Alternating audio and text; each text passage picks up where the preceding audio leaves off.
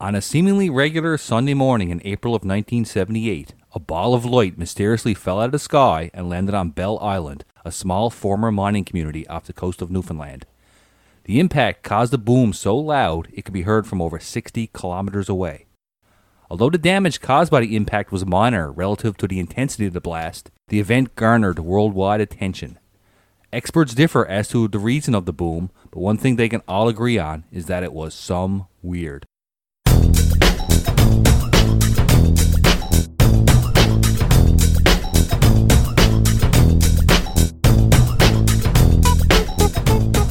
Welcome to the Some Weird Podcast. I am your co host, Crissy. And I'm your co host, Barry. And today we are going to be talking about the Bell Island boom. It's so weird. I never heard of it until we decided to do this. Yeah, and that's the thing that, to me personally, makes it so weird. Is we could be from our front step to Bell Island in 90 minutes, and yet we've never heard of it. The story is definitely one that will be talked about over a kitchen table at some point, but yet it never was. Nope, never was. The political climate of this era, I believe, lends credence to the actual event and the story itself. Yes, for sure. And it definitely made it even more weird than it would have been. Made, So- made it some weirder. Yeah, some weirder. So Exactly. in 1978, actually, a good chunk of the 20th century was the Cold War. Basically, the period of time from the end of World War II up to when the USSR fell apart in 1991. At the end of World War II and throughout the Cold War, what happened was these two superpowers emerged, right? So you had the United States on one side and you had the Soviet Union on the other side and they didn't get into a direct war with each other like a hot war although they had like a whole bunch of proxy wars where like they would support whatever side they ideologically supported but they never directly got in a fight with each other so that's why it was called a cold war Yeah, it's one of those things where they're just building up, building up, building up. Yet nobody ever wanted to make that first move. It's like one of those fights where people get together and like, you throw the first punch. No, you throw the first punch. But everybody was getting ready in case the other person did throw the first punch. It was just a non-stop buildup of arms, basically. right and there was always this possibility that someone is going to just snap any moment so the two superpowers they try to outdo each other with this arms race there was a bunch of races going on in the cold war there was the much more fun space race Um, Sputnik, send him up there. Sputnik was uh, the first satellite, first man-made Oh, I thought it was. I thought it was the monkey that came back super intelligent. Did they Wait, send a monkey up and came back super intelligent? what? Nah, that well, I don't know. No. Basically, what they're doing is they're seeing who could be the first one to get on the moon, so that they can have bragging rights. Yeah, the space race was probably way more fun than the arms race because the arms race is really trying to see who can develop the most destructive weapon. Who can blow up the most stuff? Yes. Do you know what Dude Perfect is? Like those guys. Trying I know, Mr. Perfect. What's Mr. Perfect? Mr. Perfect was a wrestler from the 80s and 90s. Oh, of course he was. Curt Hennig, Mr. Perfect, Intercontinental Champion. What kind of self-esteem does someone have to call himself Mr. Perfect? He was great at every sport. He could hit the three throws. He could play goaltender. He sounds awesome. Anyway, thank you for throwing in that wrestling reference. You, you knew it was coming. I did, and I don't even remember Mr. Perfect. So they wanted to create like the biggest, baddest weapon, and they're like, we have enough to blow you up, right? And it's not a secret to anybody. It's right out in front. So basically, on both sides, and especially even myself growing up in Newfoundland, you know, in the 80s, the thought was that at any time the button could be pushed and the big bad mm-hmm. Russians were going to blow us up. Yes. Whether you were in the superpower or in the non superpower, you were living under this looming threat of what they call MAD, mutually assured destruction. That's a super warm, fuzzy feeling going on with that. and if the Cold War was to break out into a hot war directly between the superpowers, everyone is toast. Basically, the, the third war was ever fought. The fourth world war would have been between sticks and stones. That was the saying. It was it was a lot more elegant than that. I can't remember the exact quote, but I thought it was between cockroaches and Keith Richards. that's probably more accurate. Um, this is terrifying. There's a term called broken arrow, and that is used for nuclear accidents. So, like missing missiles and stuff. Oh, And during the Cold War period, there were a bunch of these broken arrows, and still to this day, there's six missing nuclear warheads. Nobody knows Really? where they are. Yes, Wow. it's freaking terrifying. But I digress. So we're living in this fear of mutually assured destruction, and it seems like nobody would actually push that button because you're not destroying your enemy, you're destroying yourself as well. But we do get close to it a few times, and like the most famous case is the Cuban Missile Crisis. Basically, American spies find Soviet missiles on Cuba. It's 90 miles away from the American coast. Kennedy flips out and he puts us up to DEFCON 2. He's like, nah, boy, you're not having them there. It was 13 days of everybody being like, we are going to die. And we're at DEFCON 2. Eventually, they work it out. They get on their super secret phones and they're like, we'll take our missiles out of Cuba, you take your missiles out of Turkey, and we're all good. Yeah. DEFCON, it actually means Defense Readiness Condition. That's what it stands for. Okay. And to give you an example of how close we are to blowing everything and everybody up, is like I said, Kennedy puts us to DEFCON 2. After 9 11, when we were actually attacked here, you know, on American soil, and 3,000 Americans died, we were at DEFCON 3. Wow. Yes. Wasn't there a story where there was a couple of Russians who were actually, like, three of them had to push a button to, to actually launch the missile, and two of them did, and the third guy wouldn't do it, or something like that? For sure. I definitely heard that, but uh, it didn't. I don't know. Does that hold water to you? Like I can, I wouldn't No. see a soldier not following, especially it was war propaganda on steroids, right? Like Yeah. I don't know if that's true, but I also wouldn't doubt it. Like it's kind of anything was possible. But, But- either way, we, we were darn close to blowing each other up. Very close. So throughout the Cold War, there's periods of warming, there's periods of cooling. It's not always in everybody's forefront, but it's always sort of bubbling under the surface. It was definitely in everybody's mind that this could happen at any point. Exactly. So this is where we are in 1978 in Bell Island. You know, it affects us there just as much as Washington, I guess. So let's get into the Bell Island boom itself. It was a Sunday morning. It was uh, around 11 a.m. on uh, April 2nd, 1978. People were coming back from church. People getting ready for that big jigs dinner that they eat every Sunday. And what happens? A big ball of light comes down and a big boom happens. And everybody is like, what the Mary Brown's fried chicken has just occurred. Um, people that were there, they said that they heard like a tone coming before the, the ball actually hit. It was like a. People across the bay who were watching said they saw a ball of light just come out of the sky and just hit the island. The mainlanders of Newfoundland were doing their Sunday morning activity of gazing at Bell Island. Because that's what everybody does. Everybody wants to look at Belle Isle and just envy the people that live there. It's a beautiful place. It was attacked by the Germans in World War II. It, It was. It's got uh, it got value. Yeah, so Belle Isle in its history in the 40s was attacked by the Germans, and in the 70s, a ball of light attacked it. So maybe it's not the greatest place to live. Maybe that's why the population really decimated. It wasn't the mine closing. It's like all the friggin' attacks every couple of decades. Yes, I'm getting out of here. Getting across the Yeah. tickle right quick. Get across that tickle. Yeah. So anyway, this, this ball of light, it landed in an area called Lance Cove. And when it did, uh, a lot of strange stuff started happening. Stoves were blowing up.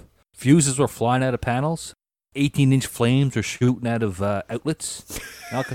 So uh, Mass hysteria. mass hysteria. So you can imagine the old skipper sitting at his table having a cup of tea, and all of a sudden he looks over and a big flame shoots at him. I literally imagine the old skipper sitting at the kitchen table listening to the Oz FM Irish Newfoundland show, and a flame shoots out of his wall, and he goes, "What in the Jesus just happened there?" I picture, I really do, a guy having a smoke in his mouth, and he sees the flame and he tries to light it with the cigarette. Lights for the darts. So anyway, when this thing hits the ground, it's like in a microsecond, 10 megatons of energy is dispersed. And that's enough to light up a city the size of Montreal for six hours. So that's the kind of intensity that it was. We're talking Hulkamania power intensity. A blast of this intensity is something that garners interest, and it garnered interest from Ottawa. So the National Defense actually picked up on this and called up the Prime Minister and said, Hey, yo, Bell Island just blew up. What are we going to do about that? Prime Minister goes, "Hang on now, let me get the Queen on the phone." Yeah. she sends the Governor General.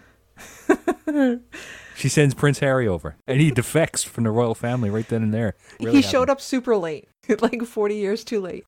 No, what actually happens is the National Defense, okay, we better get someone to have a look at this. So they send a fire marshal. So that's what the National Defense of Canada decides to send to look at a uh, 10 megaton blast as a fire marshal. One dude on a Sunday morning trying to like get ready for his jigs. What was his name? James Farrell. He decides to go to the Bickford residence. So the Bickford residence was where this blast, for the most part, hit hit down, right? Mm-hmm. So he he goes to this uh, residence in his house, and what he sees is something he's never seen in his entire career of fire marshaling for the National Defense of Ottawa. the Island division. He sees a chicken coop that is just decimated because whatever this ball of energy just kind of just blew it up. He sees a bunch of chickens that were in this chicken coop that are all dead, electrocuted, bleeding from their eyes and mouth. He sees electrical wires outside the Bickford home that insulation is just melted off it. And he sees all kinds of things that he's never seen before in his life. I would be more concerned if he went there and said, "Oh, I see this kind of thing all the time." Another one of these. That was not the case at all. He actually spoke to, uh, I guess, the Bickford's grandson who was there. And the grandson explained that he saw a big three foot sphere of light appear before him once this boom hit. And it just kind of just dissipated out of nowhere. So he, you know, he just, he just, as soon as the boom hit, he saw it. The kid said he thought it was going to be the end of the world. A big ball appeared in front of him, and then it just disappeared. Sound. So yeah. So on the Bickford residence, there was three holes in the ground that was made from this massive energy. Two were four foot in diameter, and one was a rabbit hole in diameter. The standard unit of measure for uh, energy blasts that fall out of the sky. They dug these up. They had a look. There's nothing of significance in it. They wanted to see maybe it was like a TNT or something like that. Maybe meteorite. Meteorite's probably a good thing, but there was nothing there to suggest that it was a meteorite. So the government, in their wisdom, said, you know what? Maybe we should send more than Mr. Farrell and his, uh, his fire marshal abilities from the National Defense. Maybe we should send somebody else. So they got the uh, intelligence department of the uh, RCMP. Now you're into it. The cops are into it. coming. They're gonna the they're gonna arrest the hole. So they do their investigation. That's fine, and everything. People are looking and seeing what's going on. Mr. Bickford says he don't know what it is. Mr. Farrell says he don't know what it is, and then the story gets super interesting. So the next mm-hmm. day, officials show up from the Los Alamos Laboratory in New Mexico. This group actually are the same people that developed the atomic bomb back in the 1940s. So the two people they send are one is a physicist and one is a weapons expert. So they want to see a weather event or whatever the case may be. In addition to these individuals, a Soviet official arrives with American and Canadian military personnel to do an investigation. The Los Alamos group, the reason they were sent there is that they have a, a Vela satellite system developed to measure uh, missile attacks and that type of thing. But it also measures mass energy blasts in the sky. And the one they picked up here and the one that landed on Bell Island was a bigger emission than the one that went off during the Hiroshima bombing of the atomic bomb. So it was obviously a very significant event that they wanted to check out. So, so the military personnel, they interview Mr. Farrell, the fire marshal, and they interview the RCMP just to get their side of the uh, story or their uh, investigation findings. The fire marshal, he actually took some items from the Bickford residence, debris and that type of thing. Mm-hmm. Apparently, they got a medical briefcase, opened it up, put the stuff in the briefcase, closed it up, and left. That's seriously shady. You don't know what the items were, do you? No, it didn't say what they were. It just said some various I'm assuming effects. at least one chicken corpse. At least a, chi- a chicken, yeah. one one of those fuses that blew off into the Yeah. wall, maybe. Probably the Uh, cigarette that he tried to light off the fire. They shoot it out of the, out of the uh, outlet. I'm guessing they're, tr- they're trying to measure for radiation and that type of thing would be would be my assumption. So all these people show up. They do investigation. They talk to the RCMP, the fire marshals, Los Alamos weapons experts, and the conclusion they all come up with: ball lightning. They say in the official investigation that eyewitnesses of accounts of fireballs, streaks of light, sounds that happened before the blast happened, all that kind of stuff is unreliable because nobody can see it. It's only hearsay. So all that stuff was just basically thrown out as, as it like it never happened. Okay, so they probably think that people are backfilling their memories. Exactly. It's kind of believable that that could happen, For sure. right? But still, the ball lightning thing? I don't So- know. So ball lightning, just so everyone's aware, is a weather phenomenon that scientists and meteorologists cannot even come to an agreement to what it actually is. Or even if it is. If it is. So they don't know if it does exist, and if it does exist, how is it formed? What does it look like when it is formed? Yet it is the official reason for the Bell Island boom. See, that alone is a conspiracy theory. Exactly. So again, this is where we were in the world. There was a uh, a lot of fear of a nuclear attack between two rival superpowers. So in 1977, all of a sudden, a lot of booms started happening up and down the seaboard. 600, in fact, were, were recorded. A lot of them had to do with uh, an aircraft, I believe, was the Concorde. Yeah, the Concorde was a, a commercial flight, you know, a passenger flight that went between North America and Europe. And it was a supersonic plane. It was incredibly expensive to fly on, which is probably one of the reasons why it no longer operates. So it's about, if you were going to go from like Paris to New York, it was about $12,000 in today's money. Wow. So a lot of people that reported these booms, they what do you do? Do you call 911? I don't know. Whatever. They reported it somehow. And uh, the Department of Defense, they investigate and they find that almost all of them are caused by the Concorde. Exactly. There were a few that were unexplained or had a little more questionable that, that weren't Concorde related that they couldn't quite figure out. One of the most interesting ones was in New Jersey. There's this one gentleman who was asleep in his bed and his fire alarm went off Mm-hmm. out of nowhere. So he woke up and said, "What's that going on?" And he got up and he looked out of his uh, sliding doors and he saw a big three foot sphere of blue light, and it just disappeared after a second.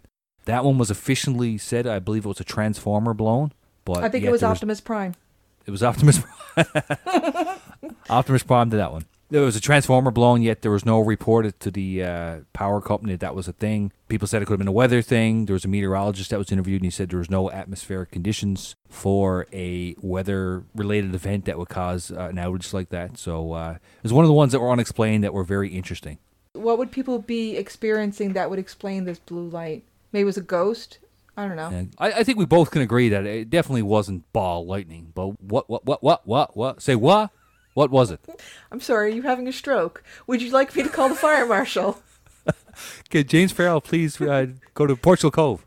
He's been over in Bell Island all these years just waiting to get back over for another emergency. This is it. The last thing those people said to him was, "You can never leave this island." He's been there ever since. I'm not a conspiracy theorist or anything like that, but I really don't think it was ball lightning. So what could it have been?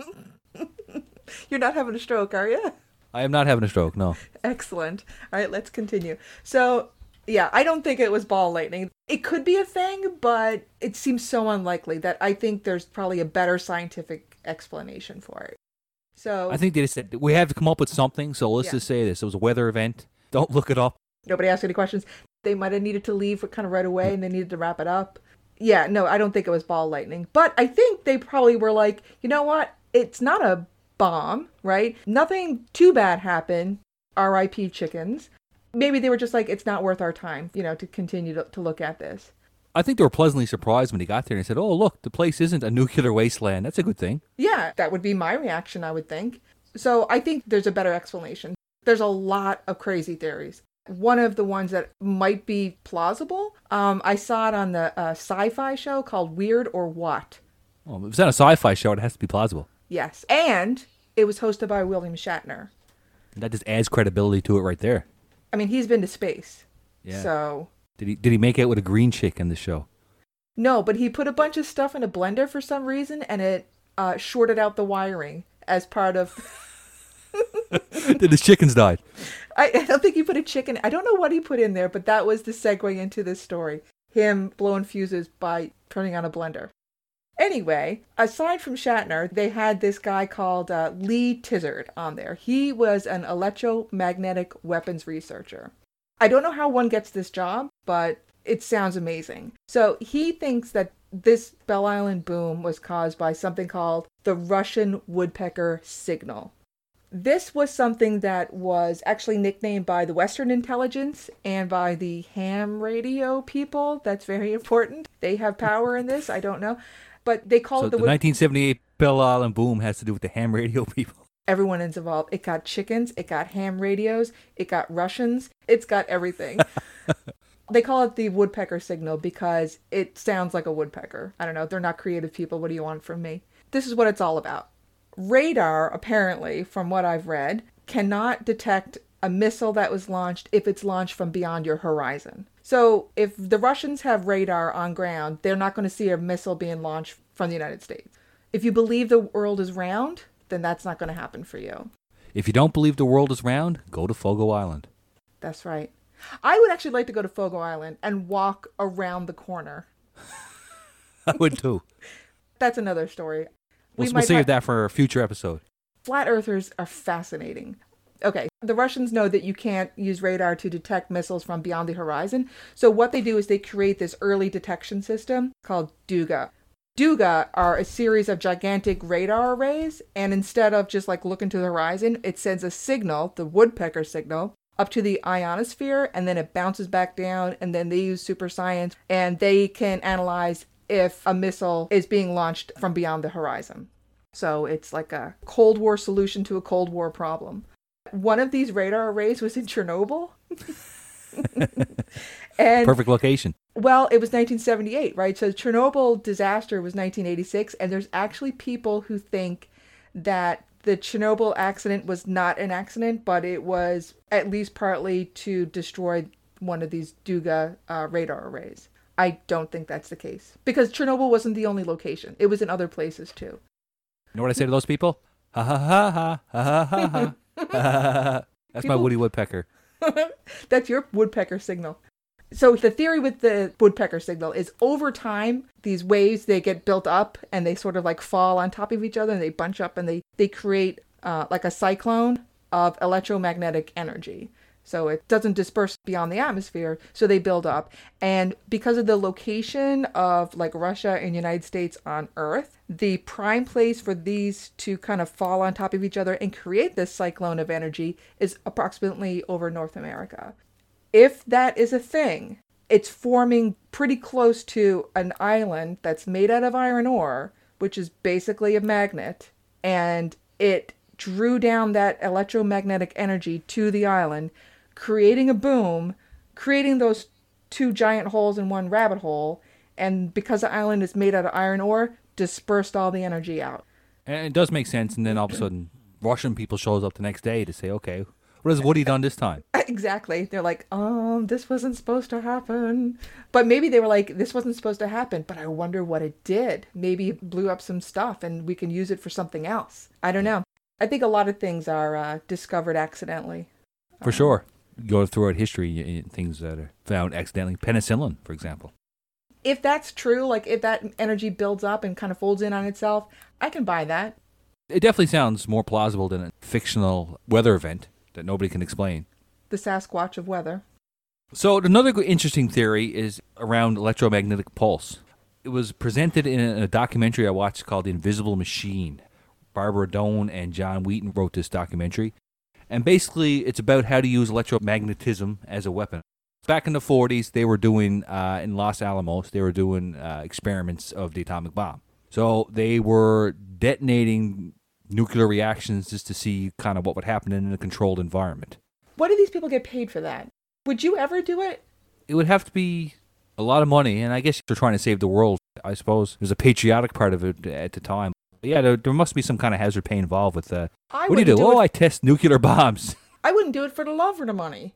you have to be a special person to do this kind of work. But anyway, it had to be done, and, and people were doing it in Los Alamos. So they were testing this, and they had all kinds of electronic equipment so they can measure the blast and the intensity and I guess radiation that was caused. But what they found was that when this bomb would go off or when this blast would go off, all the electronics that they had to measure the blast blew up or stopped working, so they couldn't get the measurements. So when this nuclear reaction happened, an electromagnetic pulse was created, and when that hmm. pulse was created, it turned out it could fry computer chips. So Okay. they decided, you know what? If we can weaponize this part of it and not kill a million people, but knock out all their computer systems, their navigation systems, their radar systems, mm-hmm. this would be a very advantageous weapon to develop. morally, it's probably better to shag up everybody's stuff rather than, you know, murk them. Yeah, the nuke them, the nuke the whales. Nuke the Gotta nuke whales. so- you got to nuke something. That's a Simpsons reference. To- To your point, though, yeah, it's probably a lot better than to blow up a bunch of electronics that can be replaced. You know, the mil- the military application of, of something that could, especially now. I mean, certainly not in the 40s or even the 70s, but now, if you can wipe out electronic equipment before you go into attack, it's obviously going to give you strategic advantage. It's seen as the evolution of war, so uh, you know you can go in, you can take out the electronics, and then you go in and attack somebody blind. So, you know, you go back to 1978. The theory is that the Russians were trying to send electromagnetic pulse to Cuba just to try and test it to see, you know, the range and how far they can send one of these things. Uh, it goes over Bell Island, gets sucked down by the same thing as, as the woodpecker theory, is that the island is all iron ore. It gets attracted to it, it gets sucked down, and boom, you get the 10 megaton blast. Literally, boom. Failed military experiment would explain why a bunch of military officials showed up. Why a bunch of people from Los Alamos that actually discovered this showed up. I could buy that one too, for sure. There's been unsubstantiated reports from the New York Post. I believe the guy had a uh, the guy who was in this movie. He had a uh, a source in the military, and they said that in the 2003 war in Baghdad, uh, there was a lot of reports that all the lights went out in Baghdad before uh, Tomahawk cruise missile was launched, and they believed the missile launch caused the electromagnetic pulse, which knocked out a bunch of stuff in Baghdad. Like on purpose, it was knocked out. Like On purpose, yes. Oh, On purpose. They fired the missile, knocked out the electronics, moved in, okay. and took over Baghdad.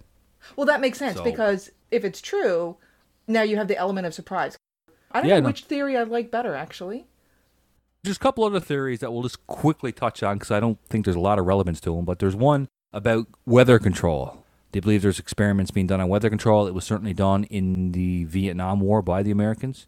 There's a layer in the atmosphere called the ionosphere. If you can manipulate that, you can theoretically change the weather.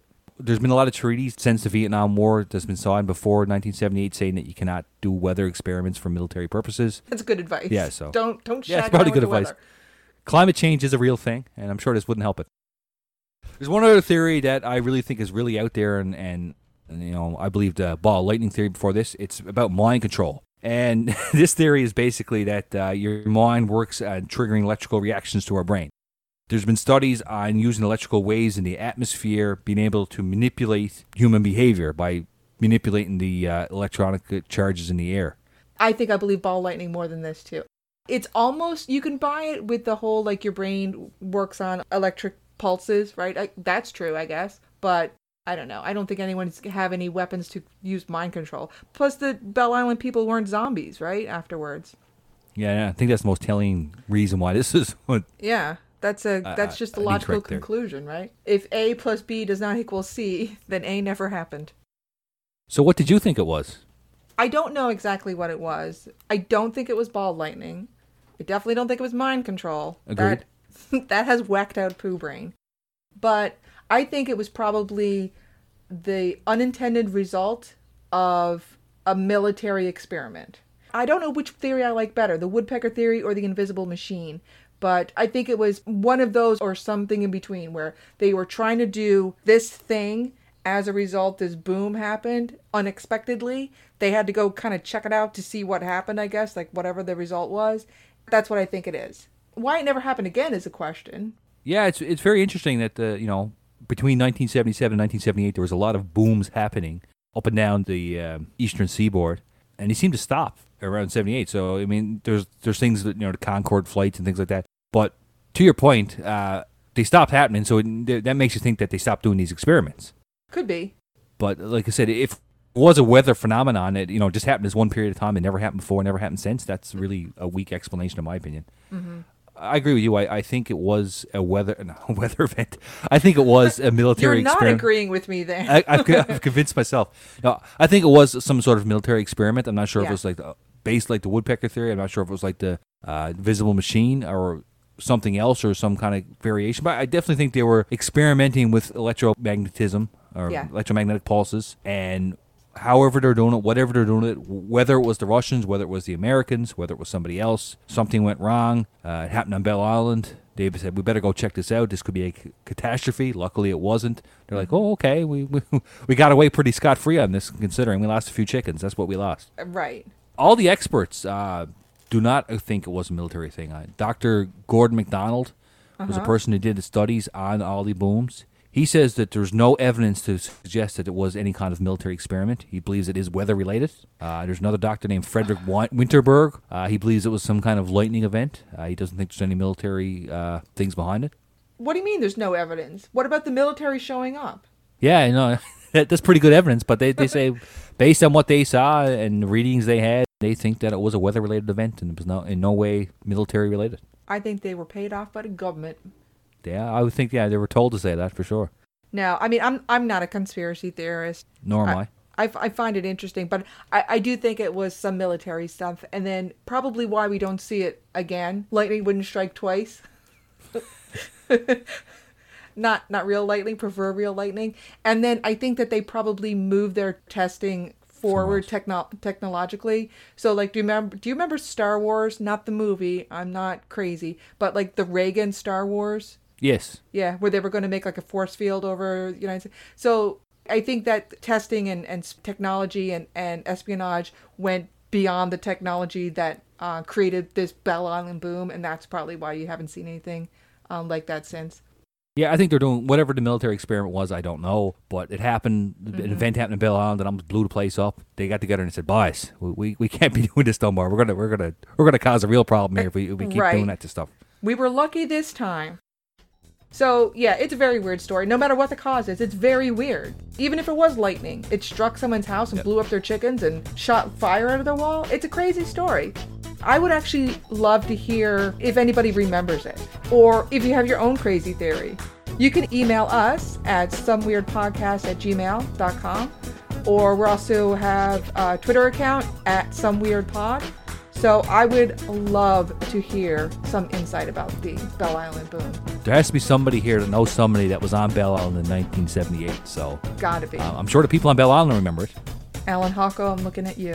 Ask your father what happened. Now, look. It definitely classifies as some weird, and uh, it was a great story, and uh, it's definitely one that I'm glad we spent a few minutes talking about. Yeah. If you like the show, please subscribe where wherever you get your podcast. Um, if you didn't like this show, feel free to still subscribe and listen ironically. We don't care. um, if you do like it, give us a review. Let us know what you think. And if you have any episode ideas, shoot us an email. Yeah, listen to us, tell a friend, and uh, we'll catch you next time. Some weird bye. Some weird. Uh, don't come here for like serious facts. We're doing our best, right?